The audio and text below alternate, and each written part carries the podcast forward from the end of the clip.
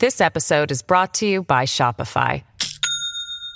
Do you have a point of sale system you can trust, or is it a real P O S? You need Shopify for retail. From accepting payments to managing inventory, Shopify P O S has everything you need to sell in person. Go to shopify.com slash system, all lowercase, to take your retail business to the next level today. That's shopify.com slash system. Andrew Giuliani wants to be the next governor of New York. Andrew Giuliani. I shouldn't fumble your last name because that's key here, Andrew. It's not that, Andrew. On the Red Apple Podcast Network, here's Andrew Giuliani. I remember on September tenth, two thousand one, the Giants were in Mile High Stadium in Denver, and they were going to play the Denver Broncos. And they were just off a Super Bowl run. They had gone to the Super Bowl where they lost to the Ravens the year before, so everybody was all excited, and, and the Giants ended up losing that night to the Broncos. It wasn't even that close of a game by a couple of touchdowns. The reason why I bring this up is one of my first couple of days of high school was September eleventh, two thousand one, and I went to high school out in Saint Joe's in Montvale, New Jersey, so it was about a thirty-minute drive from where I lived at Gracie Mansion at the time. And as I was going over on that beautiful Tuesday, September eleventh morning, uh, I remember always looking down and, and seeing the skyline. And of course, you know, your eye gazes really and catches the Empire State Building. You see the Statue of Liberty in the distance. And of course, you would see the, the Twin Towers.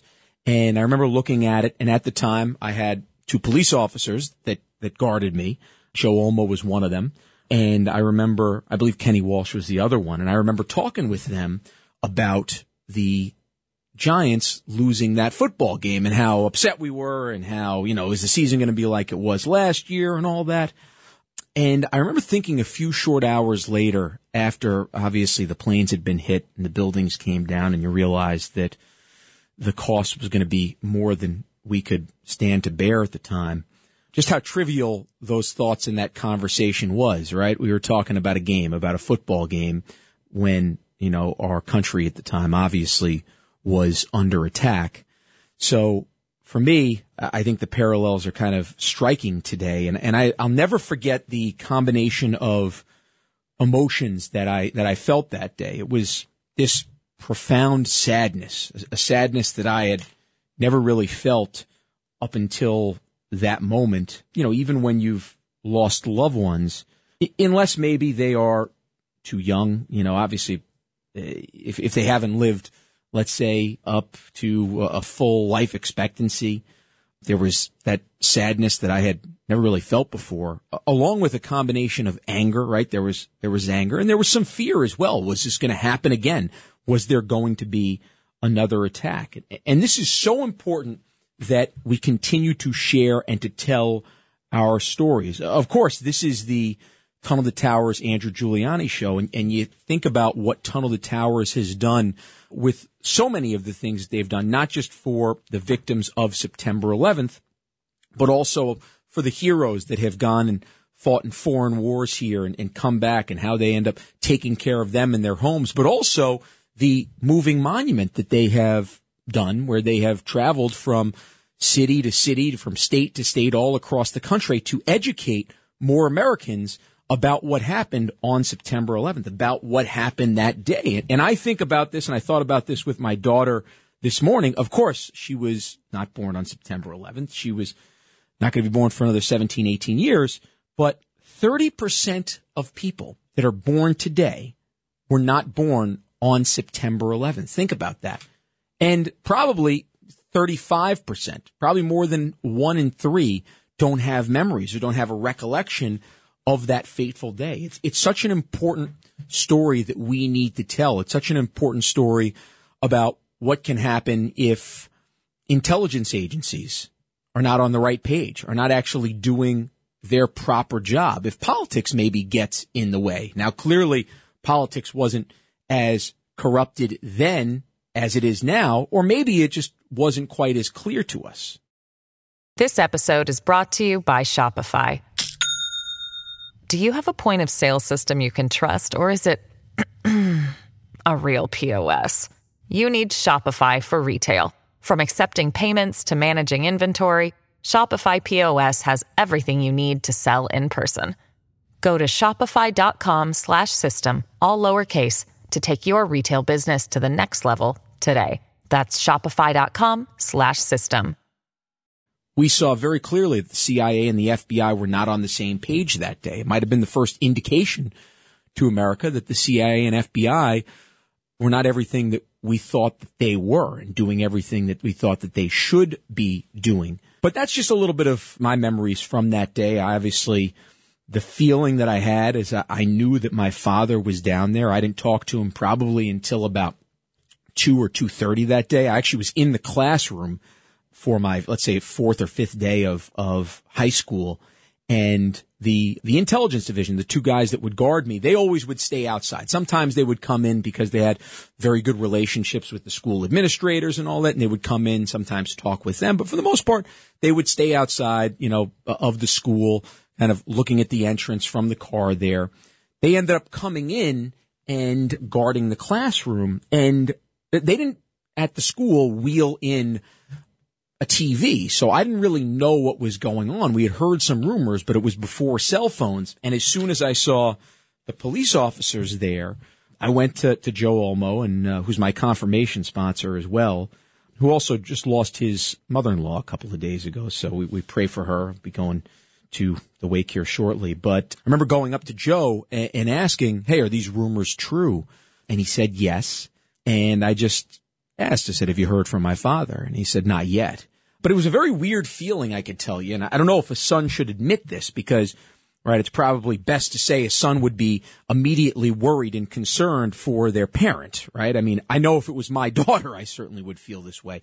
But the only thing I, I could tell you was I, I had this calmness, this feeling that my father was down there, which we obviously knew that he was, but that he was okay for some reason. And he'll tell this story for you for you tomorrow, but if there's anybody who maybe has not heard it or don't remember, he actually was in Building seven, and he was on the phone at the time with the vice president, with Cheney, when the North Tower ended up collapsing. Sorry, the South Tower ended up collapsing. It was on the other side. That's when they ended up rushing out of there, and we're going to talk to Bernie Kerik here in a few short minutes more about this and about his recollections of this. But he went downstairs, and they were about to go out an emergency exit, and there was uh, a guy there, a janitor, who ended up taking them out a different exit. Now, if – and I haven't talked to Dad in a couple years about this, so I'll ask him about this, this as well, but I don't think they ever ended up identifying who that guy was. Now, now, there were a couple of theories to that. One, the guy maybe was undocumented, so he didn't want to be found out in terms of who he was, or the second is a little bit – more divine, and it kind of aligns with the feelings that I had that day, which is that, you know, might have been might have been an angel who was kind of guiding him out of there. You know, I, I am a believer in faith. I am a believer in miracles. I certainly wasn't on site to tell you it was or was not.